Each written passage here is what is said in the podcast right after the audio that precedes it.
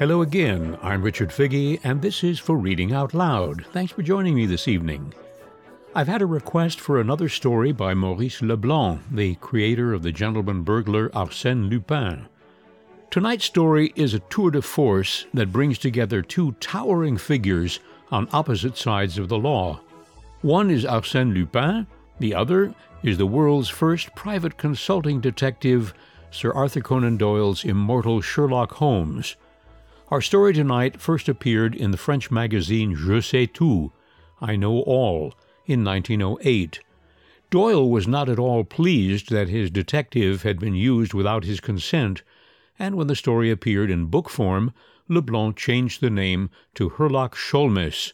In the American edition, he became Holmlock Shears. Tonight's story is taken from the original, and Sherlock Holmes remains Sherlock Holmes. It is all deftly handled and I hope you'll enjoy it as much as I did. This one goes out with thanks to Carol.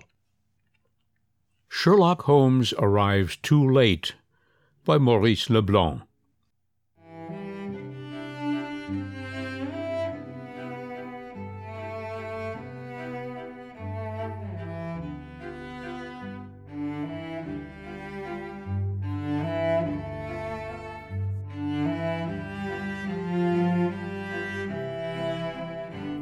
It is really remarkable, Velmont, what a close resemblance you bear to Arsène Lupin.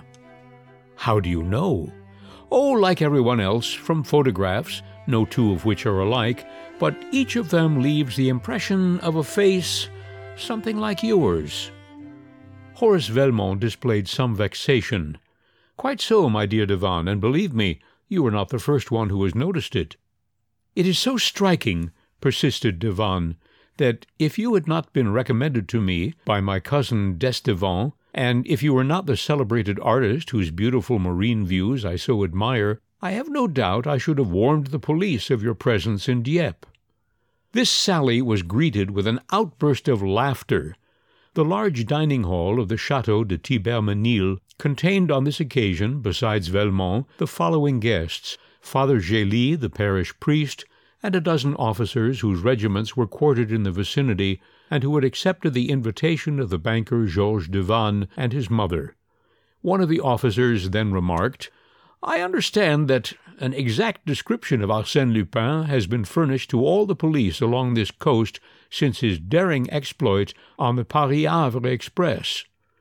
I suppose so, said Devanne. That was three months ago, and a week later I made the acquaintance of our friend Velmont at the casino, and since then he has honored me with several visits, an agreeable preamble to a more serious visit he will pay me one of these days, or rather, one of these nights.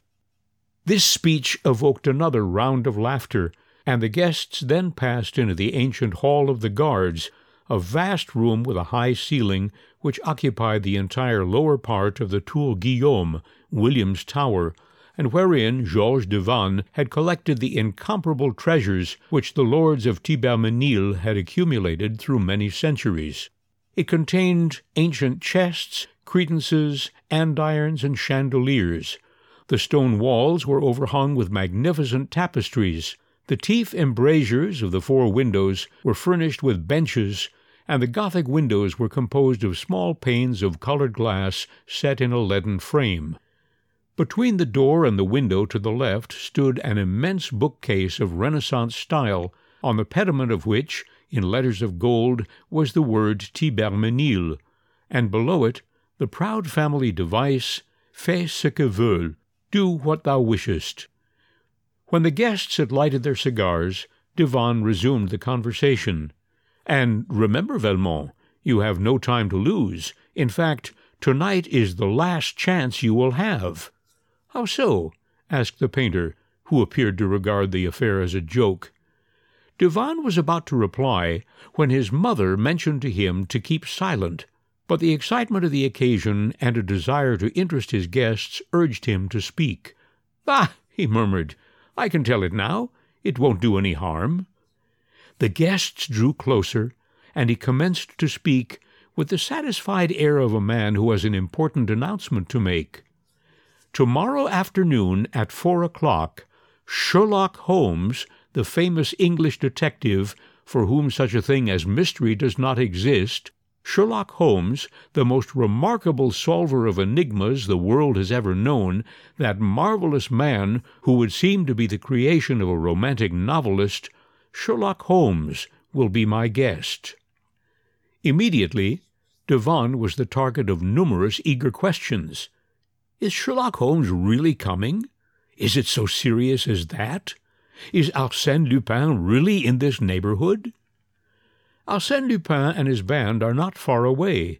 Besides the robbery of the Baron Cahorn, he is credited with the thefts at Montigny, Gruchet, and Graville, and now it is my turn. Has he sent you a warning, as he did to Baron Cahorn? No, replied Devanne. He can't work the same trick twice. What then? I will show you. He rose, and pointing to a small empty space between the two enormous folios on the shelves of the bookcase, he said, There used to be a book here, a book of the sixteenth century entitled Chronique de Thibermesnil, which contained the history of the castle since its construction by Duke Rollo on the site of a former feudal fortress. There were three engraved plates in the book, one of which was a general view of the whole estate, another the plan of the buildings, and the third, I call your attention to it particularly, the third was the sketch of a subterranean passage, an entrance to which is outside the first line of ramparts, while the other end of the passage is here, in this very room.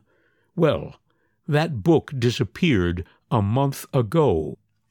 The deuce, said Velmont. That looks bad. But it doesn't seem to me a sufficient reason for sending for Sherlock Holmes. Certainly that was not sufficient in itself, but another incident happened that gives the disappearance of the book a special significance. There was another copy of this book in the National Library at Paris, and the two books differed in certain details relating to the subterranean passage. For instance, each of them contained drawings and annotations not printed, but written in ink and more or less effaced. I knew those facts, and I knew that the exact location of the passage could be determined only by a comparison of the two books. Now, the day after my book disappeared, the book was called for in the National Library by a reader who carried it away, and no one knows how the theft was effected. The guests entered many exclamations of surprise. Certainly, the affair looks serious, said one. Well, the police investigated the matter, and as usual discovered no clue whatever. They never do when Arsène Lupin is concerned in it. Exactly. And so I decided to ask the assistance of Sherlock Holmes, who replied that he was ready and anxious to enter the lists with Arsène Lupin. What glory for Arsène Lupin! said Velmont. But if our national thief, as they call him, has no evil designs on your castle, Sherlock Holmes will have his trip in vain. There are other things that will interest him, such as the discovery of the subterranean passage. But you told us that one end of the passage was outside the ramparts, and the other was in this very room. Yes, but what part of the room? The line which represents the passage on the charts ends here, with a small circle marked with the letters T.G., which no doubt stands for Tour Guillaume. But the tower is round, and who can tell the exact spot at which the passage touches the tower? Devanne lighted a second cigar and poured himself a glass of Benedictine. His guests pressed him with questions, and he was pleased to observe the interest that his remarks had created. Then he continued, The secret is lost. No one knows it. The legend is to the effect that the former lords of the castle transmitted the secret from father to son on their deathbeds until Geoffroy, the last of the race, was beheaded during the Revolution in his nineteenth year.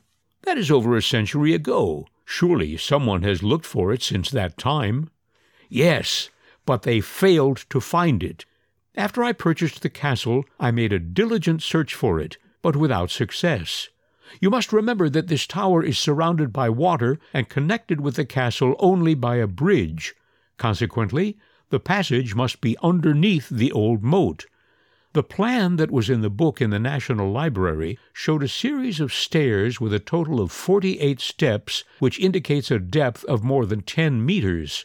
You see, the mystery lies within the walls of this room, and yet I dislike to tear them down. Is there nothing to show where it is? Nothing.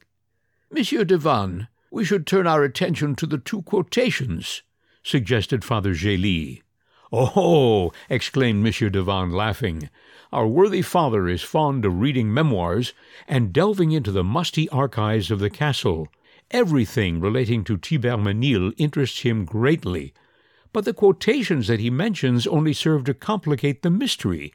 He has read somewhere that two kings of France have known the key to the puzzle. Two kings of France? Who are they? Henry the Fourth and Louis the Sixteenth. And the legend runs like this On the eve of the Battle of Arques, Henry the Fourth spent the night in this castle. At eleven o'clock in the evening, Louise de Tancarville, the prettiest woman in Normandy, was brought into the castle through the subterranean passage by Duke Edgard, who, at the same time, informed the king of the secret passage.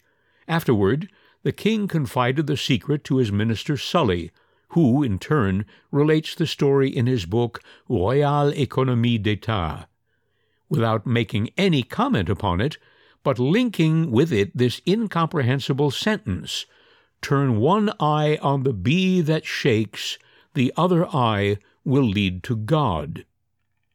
After a brief silence, Velmont laughed and said, Certainly it doesn't throw a dazzling light upon the subject.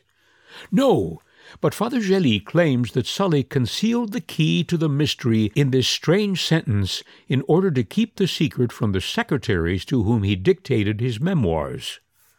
That is an ingenious theory, said Velmont. Yes, and it may be nothing more. I cannot see that it throws any light on the mysterious riddle. And was it also to receive the visit of a lady that Louis the Sixteenth caused the passage to be opened? I don't know, said Monsieur Devanne. All I can say is that the king stopped here one night in 1784, and that the famous iron casket found in the Louvre contained a paper bearing these words in the king's own writing Thibermesnil 3 4 11. Horace Velmont laughed heartily and exclaimed, At last! And now that we have the magic key, where is the man who can fit it to the invisible lock? Laugh as much as you please, monsieur, said Father Gélis, but I am confident the solution is contained in those two sentences, and some day we will find a man to interpret them. Sherlock Holmes is the man, said Monsieur Devanne, unless Arsène Lupin gets ahead of him. What is your opinion, Velmont?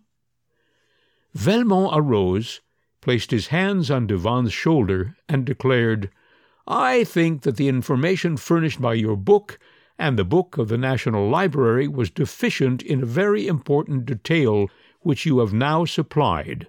I thank you for it. What is it? The missing key. Now that I have it, I can go to work at once, said Velmont. Of course, without losing a minute, said Devanne, smiling. Not even a second, replied Velmont. Tonight, before the arrival of Sherlock Holmes, I must plunder your castle. You have no time to lose. Oh, by the way, I can drive you over this evening. To Dieppe? Yes, I am going to meet Monsieur and Madame Dandrol, and a young lady of their acquaintance who are to arrive by the midnight train. Then, addressing the officers, Devanne added, Gentlemen, I shall expect to see all of you at breakfast tomorrow. The invitation was accepted. The company dispersed, and a few moments later Devanne and Velmont were speeding toward Dieppe in an automobile. Devanne dropped the artist in front of the casino and proceeded to the railway station. At twelve o'clock his friends alighted from the train. A half hour later the automobile was at the entrance to the castle. At one o'clock, after a light supper, they retired. The lights were extinguished, and the castle was enveloped in the darkness and silence of the night.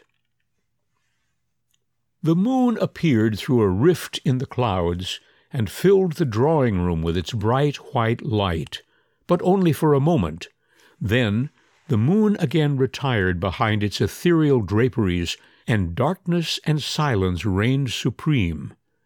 No sound could be heard save the monotonous ticking of the clock. It struck two, and then continued its endless repetitions of the seconds. Then three o'clock. Suddenly something clicked, like the opening and closing of a signal disk that warns the passing train. A thin stream of light flashed to every corner of the room, like an arrow that leaves behind it a trail of light. It shot forth from the central fluting of a column that supported the pediment of the bookcase.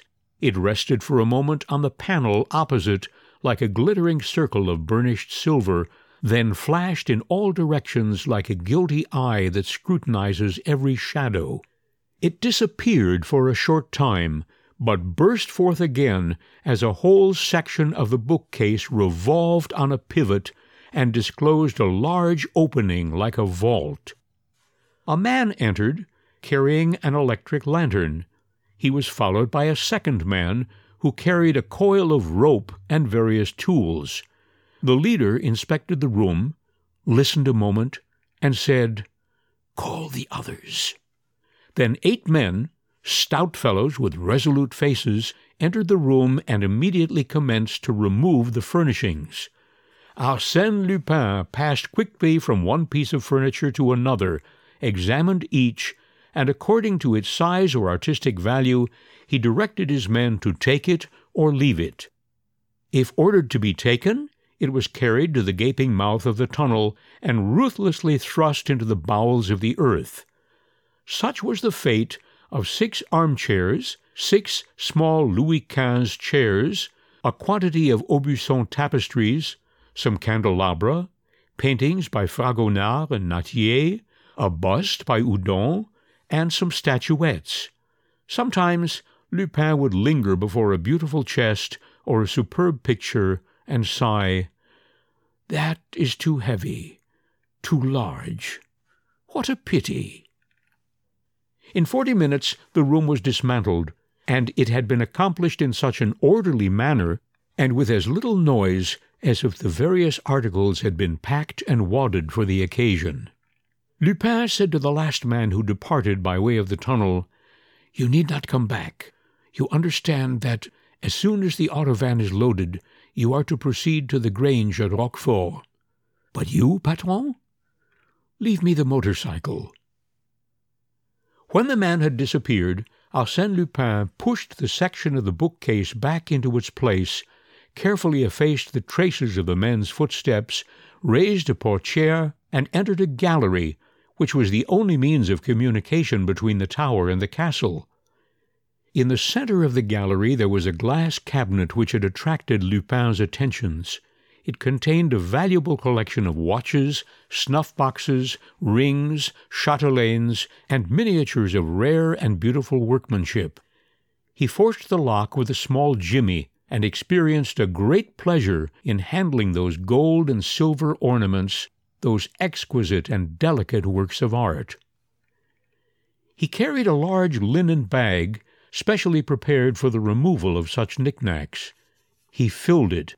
Then he filled the pockets of his coat, waistcoat, and trousers, and he was just placing over his arm a number of pearl reticules when he heard a slight sound. He listened.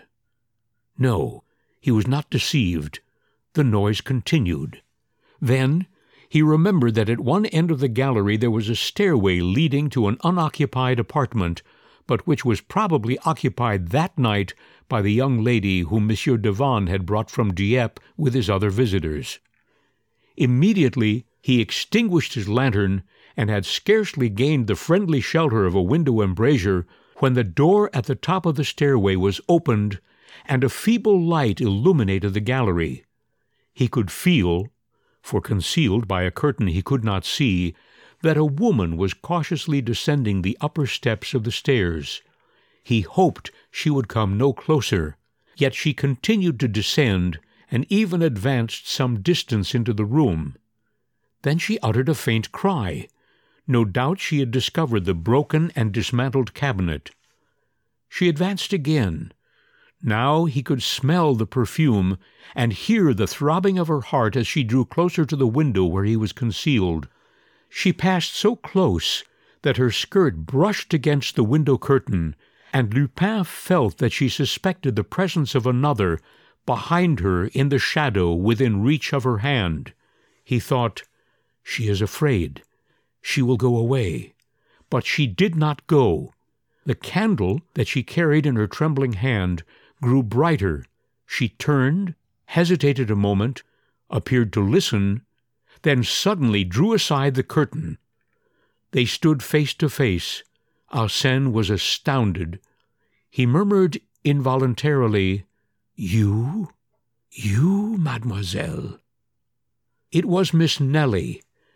Miss Nellie, his fellow passenger on the transatlantic steamer, who had been the subject of his dreams on that memorable voyage, who had been a witness to his arrest, and who, rather than betray him, had dropped into the water the kodak in which he had concealed the bank notes and diamonds.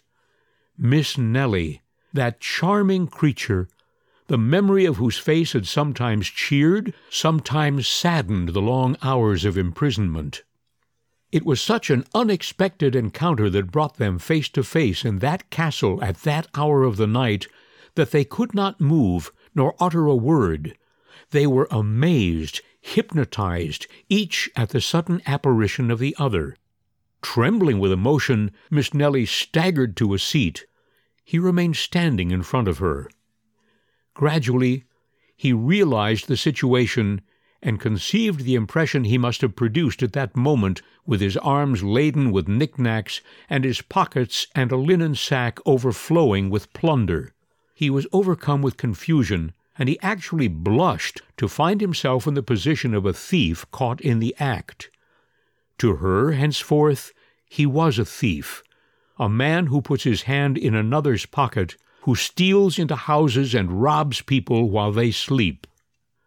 A watch fell upon the floor, then another. These were followed by other articles which slipped from his grasp one by one. Then, actuated by a sudden decision, he dropped the other articles into an armchair, emptied his pockets, and unpacked his sack. He felt very uncomfortable in Nellie's presence, and stepped toward her with the intention of speaking to her, but she shuddered, rose quickly, and fled toward the salon. The portiere closed behind her. He followed her. She was standing trembling and amazed at the sight of the devastated room. He said to her at once, Tomorrow, at three o'clock, everything will be returned. The furniture will be brought back. She made no reply, so he repeated, I promise it. Tomorrow at three o'clock. Nothing in the world could induce me to break that promise. Tomorrow at three o'clock. Then followed a long silence that he dared not break, whilst the agitation of the young girl caused him a feeling of genuine regret. Quietly, without a word, he turned away, thinking, I hope she will go away. I can't endure her presence. But the young woman suddenly spoke and stammered, Listen! F footsteps! I hear someone! He looked at her with astonishment. She seemed to be overwhelmed by the thought of approaching peril. I don't hear anything, he said. But you must go. You must escape. Why should I go? Because you must. Oh, do not remain here another minute. Go. She ran quickly to the door leading to the gallery and listened. No, there was no one there. Perhaps the noise was outside. She waited a moment, then returned, reassured. But Arsène Lupin had disappeared. As soon as Monsieur Devanne was informed of the pillage of his castle, he said to himself, It was Velmont who did it, and Velmont is Arsène Lupin. That theory explained everything, and there was no other plausible explanation, and yet the idea seemed preposterous. It was ridiculous to suppose that Velmont was anyone else than Velmont, the famous artist and club fellow of his cousin d'Estevan. So, when the captain of the gendarmes arrived to investigate the affair, Devanne did not even think of mentioning his absurd theory. Throughout the forenoon there was a lively commotion at the castle. The gendarmes, the local police, the chief of police from Dieppe, the villagers all circulated to and fro in the halls, examining every nook and corner that was open to their inspection. The approach of the maneuvering troops, the rattling fire of the musketry, added to the picturesque character of the scene. The preliminary search furnished no clue. Neither the doors nor windows showed any signs of having been disturbed. Consequently, the removal of the goods must have been effected by means of the secret passage. Yet there were no indications of footsteps on the floor, nor any unusual marks upon the walls. Their investigations revealed, however, one curious fact that denoted the whimsical character of Arsène Lupin. The famous Chronique of the sixteenth century had been restored to its accustomed place in the library, and beside it there was a small book, which was none other than the volume stolen from the National Library. At eleven o'clock the military officers arrived. Devanne welcomed them with his usual gaiety, for, no matter how much chagrin he might suffer from the loss of his artistic treasures, his great wealth enabled him to bear his loss philosophically. His guests, Monsieur and Madame Dandrol and Miss Nelly, were introduced. It was then noticed that one of the guests had not arrived. It was Horace Velmont. Would he come? His absence had awakened the suspicions of Monsieur Devanne, but at twelve o'clock he arrived. Devanne exclaimed, Ah, here you are! Why, am I not punctual? asked Velmont. Yes, and I am surprised that you are, after such a busy night. I suppose you know the news. What news? They have robbed the castle. Nonsense! exclaimed Velmont, smiling exactly as I predicted. But first escort Miss Underdown to the dining room. Mademoiselle, allow me. He stopped as he remarked the extreme agitation of the young girl. Then, recalling the incident, he said, Ah, of course, you met Arsène Lupin on the steamer before his arrest, and you are astonished at the resemblance. Is that it? She did not reply. Velmont stood before her, smiling. He bowed. She took his proffered arm. He escorted her to her place and took his seat opposite her. During the breakfast, the conversation related exclusively to Arsène Lupin, the stolen goods, the secret passage, and Sherlock Holmes. It was only at the close of the repast, when the conversation had drifted to other subjects, that Velmont took any part in it. Then he was, by turns, amusing and grave, talkative and pensive, and all his remarks seemed to be directed to the young girl, but she, quite absorbed, did not appear to hear them. Coffee was served on the terrace overlooking the court of honor and the flower garden in front of the principal facade. The regimental band played on the lawn, and scores of soldiers and peasants wandered through the park. Miss Nelly had not forgotten for one moment Lupin's solemn promise Tomorrow, at three o'clock, everything will be returned. At three o'clock! And the hands of the great clock in the right wing of the castle now marked twenty minutes to three. In spite of herself, her eyes wandered to the clock every minute. She also watched Velmont, who was calmly swinging to and fro in a comfortable rocking chair. Ten minutes to three. Five minutes to three. Nellie was impatient and anxious. Was it possible that Arsène Lupin would carry out his promise at this appointed hour, when the castle, the courtyard, and the park were filled with people, and at the very moment when the officers of the law were pursuing their investigations? And yet, Arsène Lupin had given her his solemn promise. It will be exactly as he said, thought she, so deeply was she impressed with the authority energy, and assurance of that remarkable man. To her, it no longer assumed the form of a miracle, but, on the contrary, a natural incident that must occur in the ordinary course of events. She blushed and turned her head.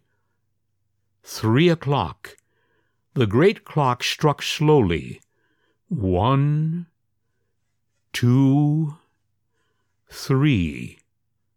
Horace Velmont took out his watch, glanced at the clock, then returned the watch to his pocket. A few seconds passed in silence, and then the crowd in the courtyard parted to give passage to two wagons that had just entered the park gate, each drawn by two horses. They were army wagons, such as are used for the transportation of provisions, tents, and other necessary military stores. They stopped in front of the main entrance, and a commissary sergeant leaped from one of the wagons and inquired for Monsieur Devanne.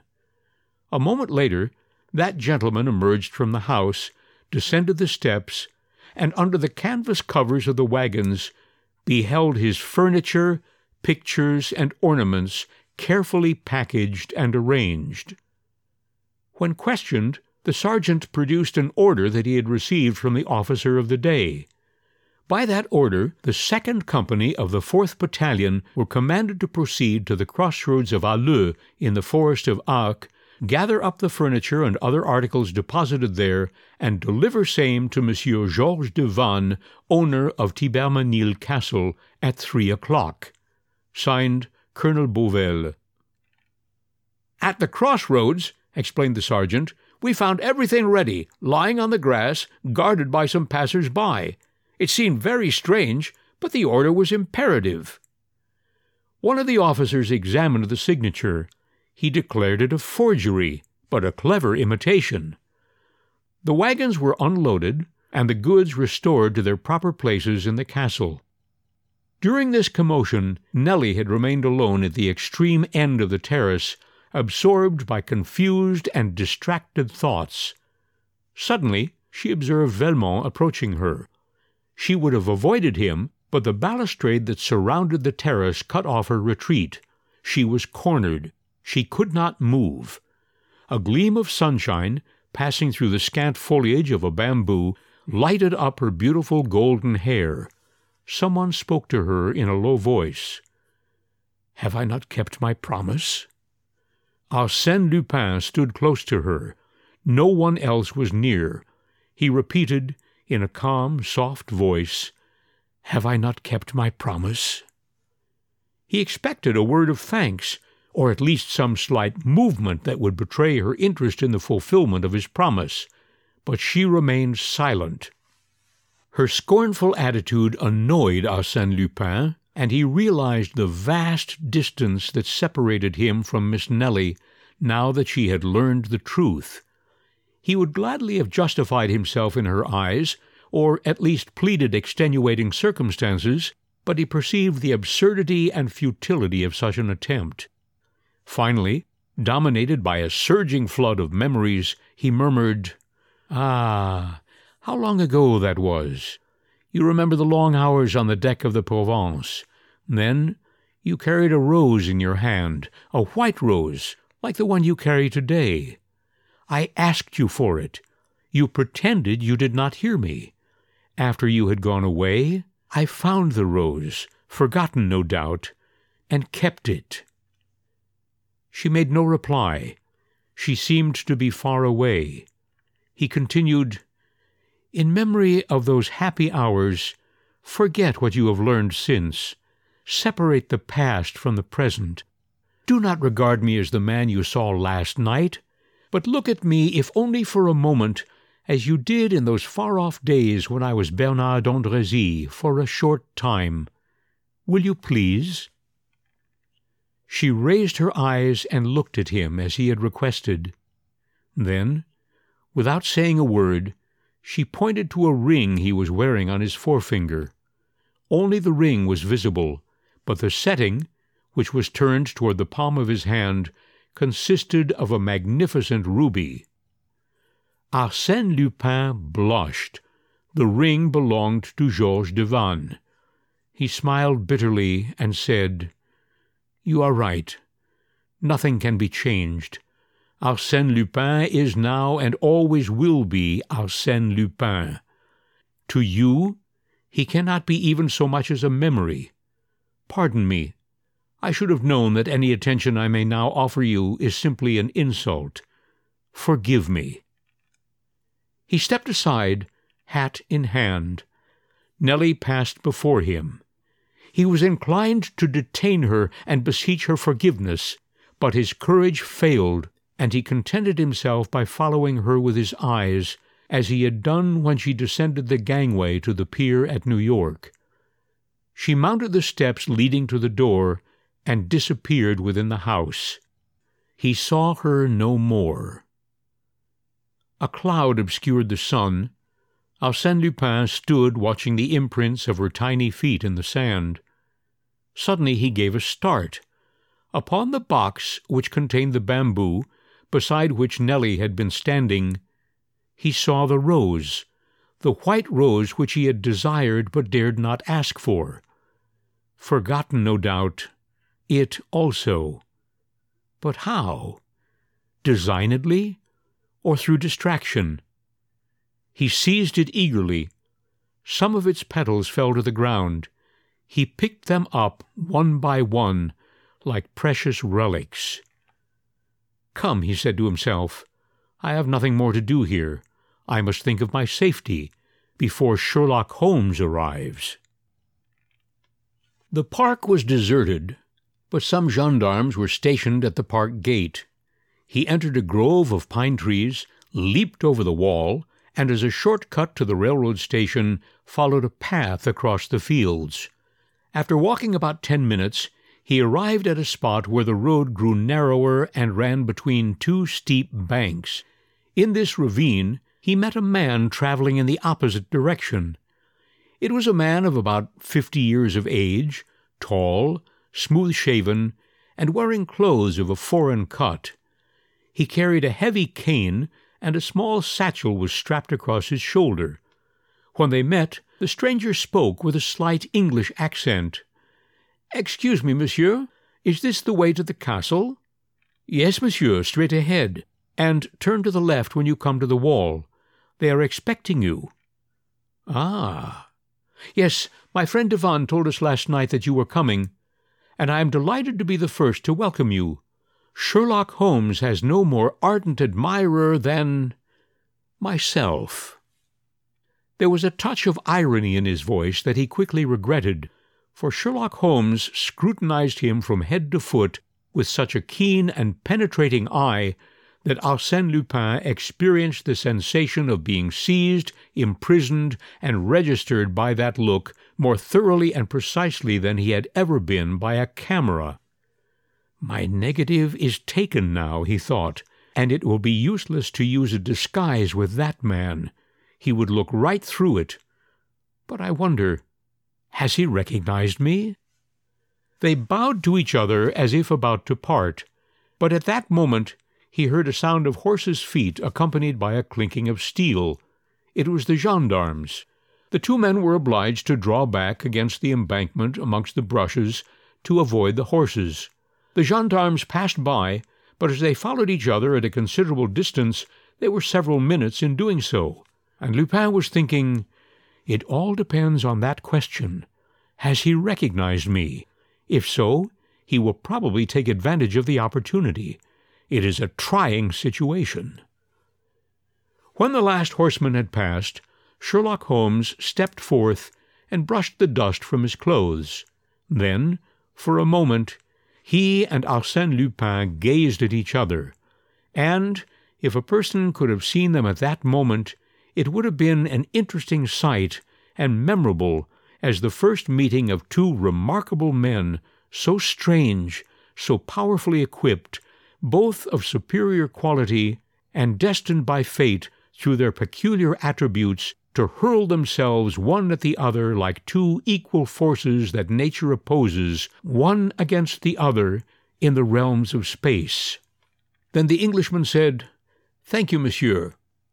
You are quite welcome, replied Arsène Lupin. They parted. Lupin went toward the railway station, and Sherlock Holmes continued on his way to the castle. The local officers had given up the investigation after several hours of fruitless efforts, and the people at the castle were awaiting the arrival of the English detective with a lively curiosity. At first sight they were a little disappointed on account of his commonplace appearance, which differed so greatly from the pictures they had formed of him in their own minds. He did not in any way resemble the romantic hero the mysterious and diabolical personage that the name Sherlock Holmes had evoked in their imaginations. However, Monsieur Devanne exclaimed with much gusto, Ah, monsieur, you are here. I am delighted to see you. It is a long deferred pleasure. Really, I scarcely regret what has happened since it affords me the opportunity to meet you. But how did you come? By the train? But I sent my automobile to meet you at the station. An official reception, eh? With music and fireworks. Oh, no, not for me. That is not the way I do business, grumbled the Englishman. This speech disconcerted Devanne, who replied with a forced smile, Fortunately, the business has been greatly simplified since I wrote to you. In what way?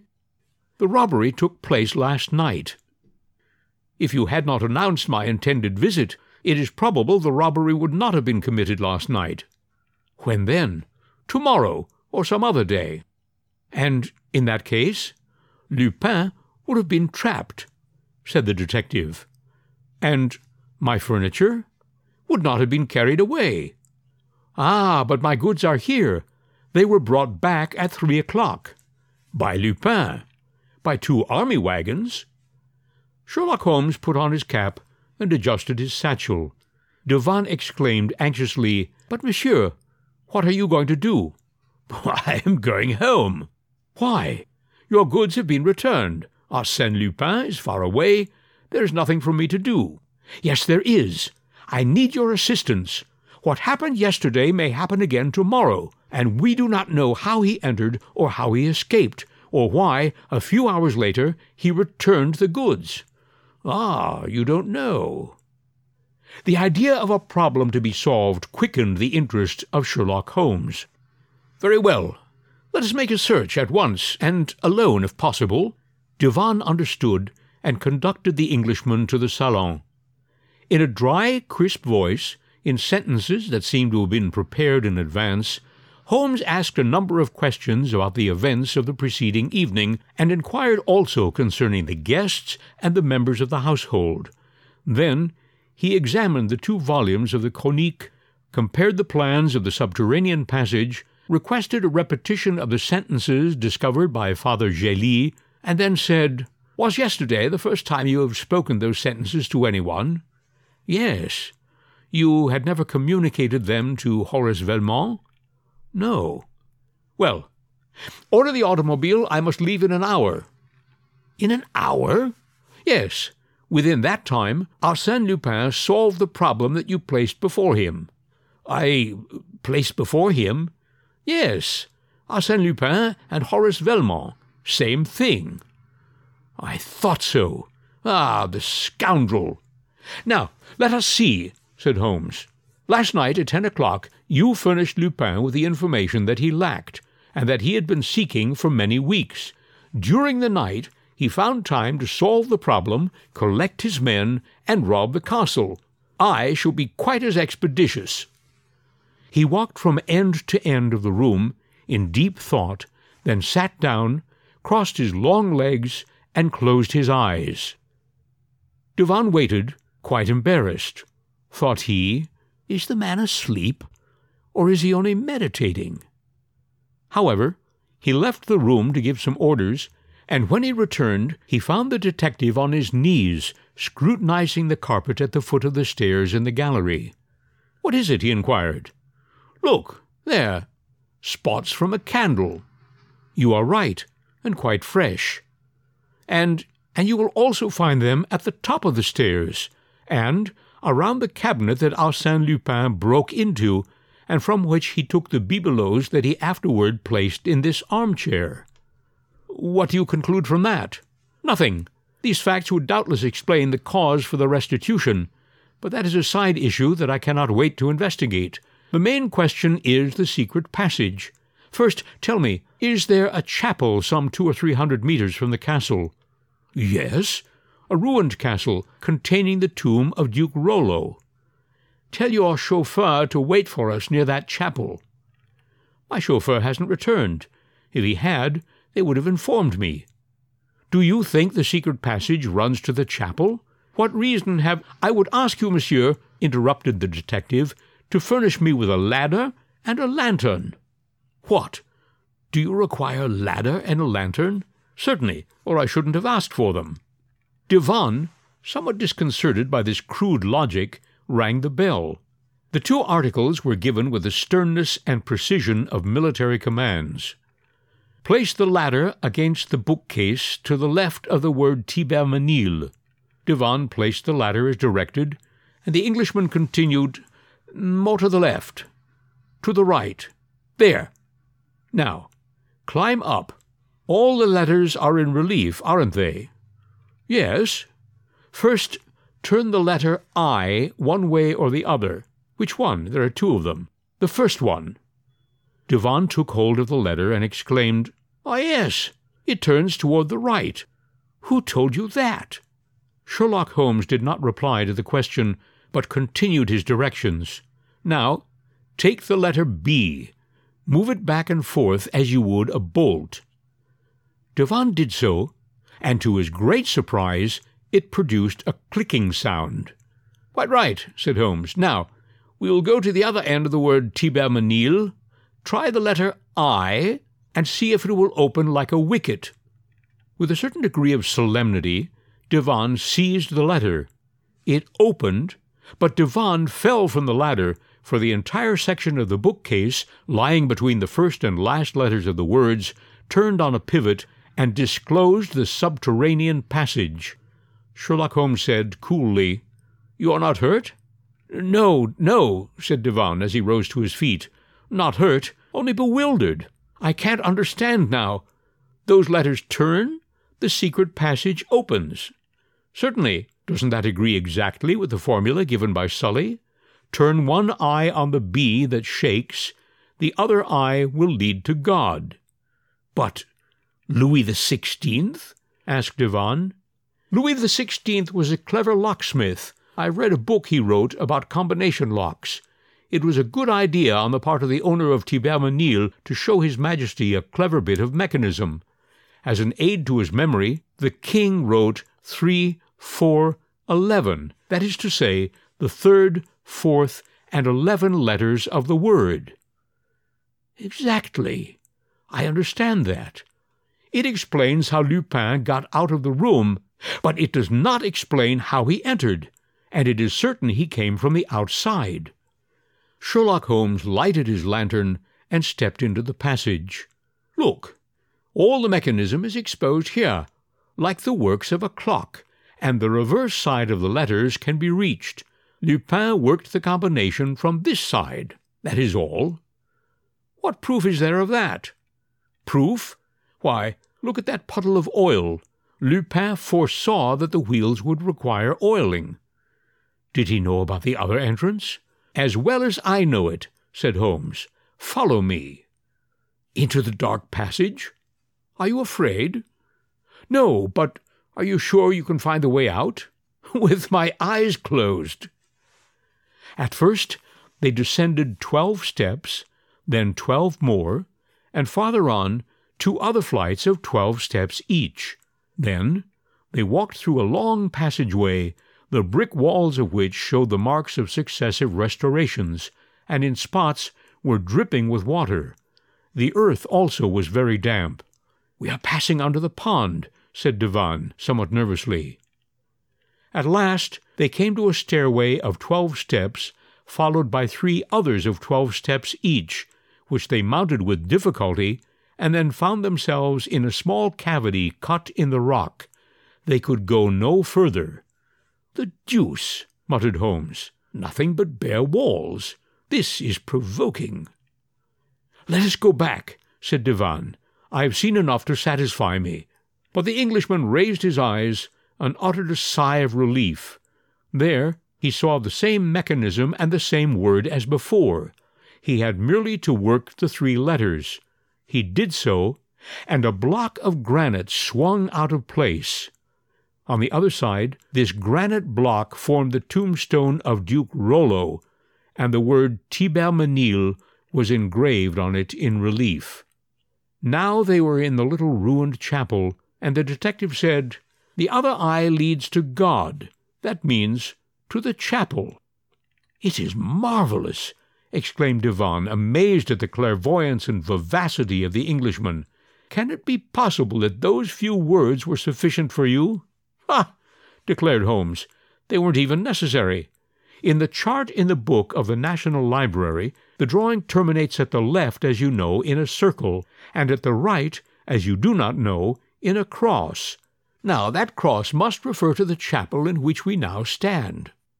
Poor Devanne could not believe his ears. It was all so new, so novel to him. He exclaimed, It is incredible, miraculous, and yet of a childish simplicity. How is it that no one has ever solved the mystery?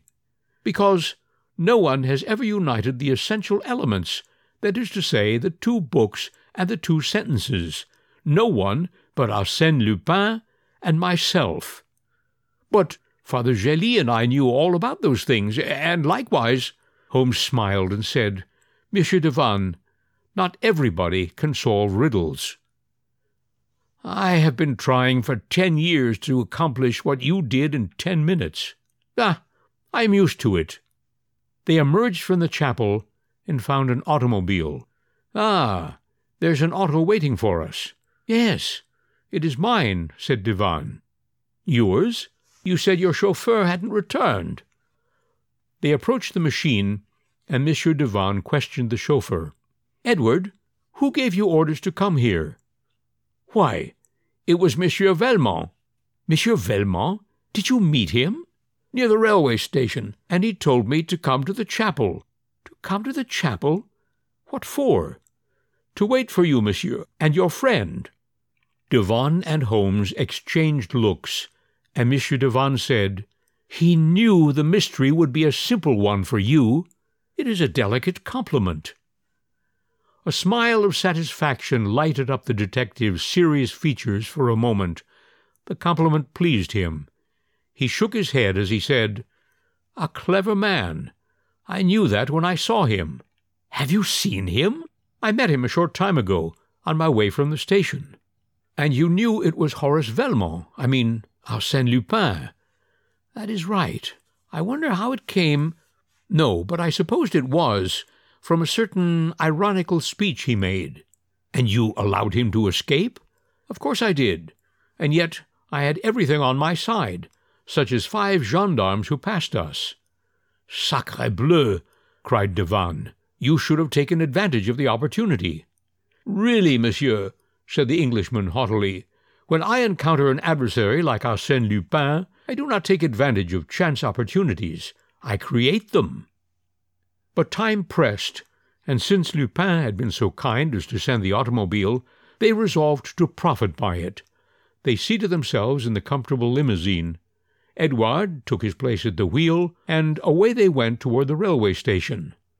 Suddenly, Devanne's eyes fell upon a small package in one of the pockets of the carriage. Ah, what is that? A package. Whose is it? Why, it is for you. For me? Yes, it is addressed Sherlock Holmes from Arsène Lupin. The Englishman took the package, opened it, and found that it contained a watch. Ah! he exclaimed with an angry gesture. A watch, said Devanne. How did it come there?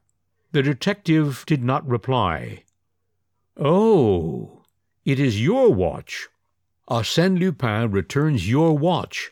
But in order to return it, he must have taken it. Aha, I see. He took your watch. That is a good one. Sherlock Holmes's watch stolen by Arsène Lupin. Mon Dieu, that is funny. Really, you must excuse me, I can't help it. He roared with laughter, unable to control himself, after which he said, in a tone of earnest conviction, A clever man indeed. The Englishman never moved a muscle. On the way to Dieppe, he never spoke a word, but fixed his gaze on the flying landscape. His silence was terrible, unfathomable, more violent than the wildest rage.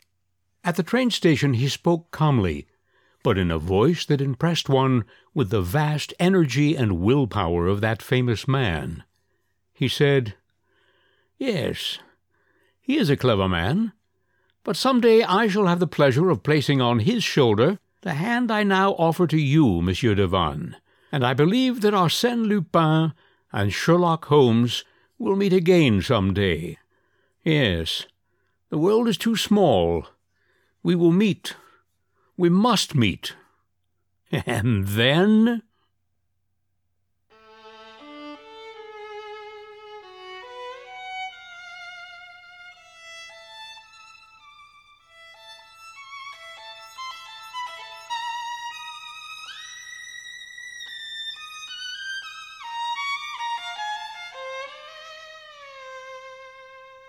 You've been listening to Sherlock Holmes Arrives Too Late by Maurice Leblanc. Leblanc and Sir Arthur Conan Doyle did have one thing in common. They both grew to resent the characters they created, because the phenomenal success and the reading public's continued demands kept them from pursuing what they considered to be more serious projects. In the end, Leblanc seems to have been reconciled with his creation, because he named his beautiful house in Normandy Le Clos Lupin. That's it for tonight. I hope you'll join me again next week. In the meantime, be well, be happy, be very careful, and stay safe because you are important. All the best.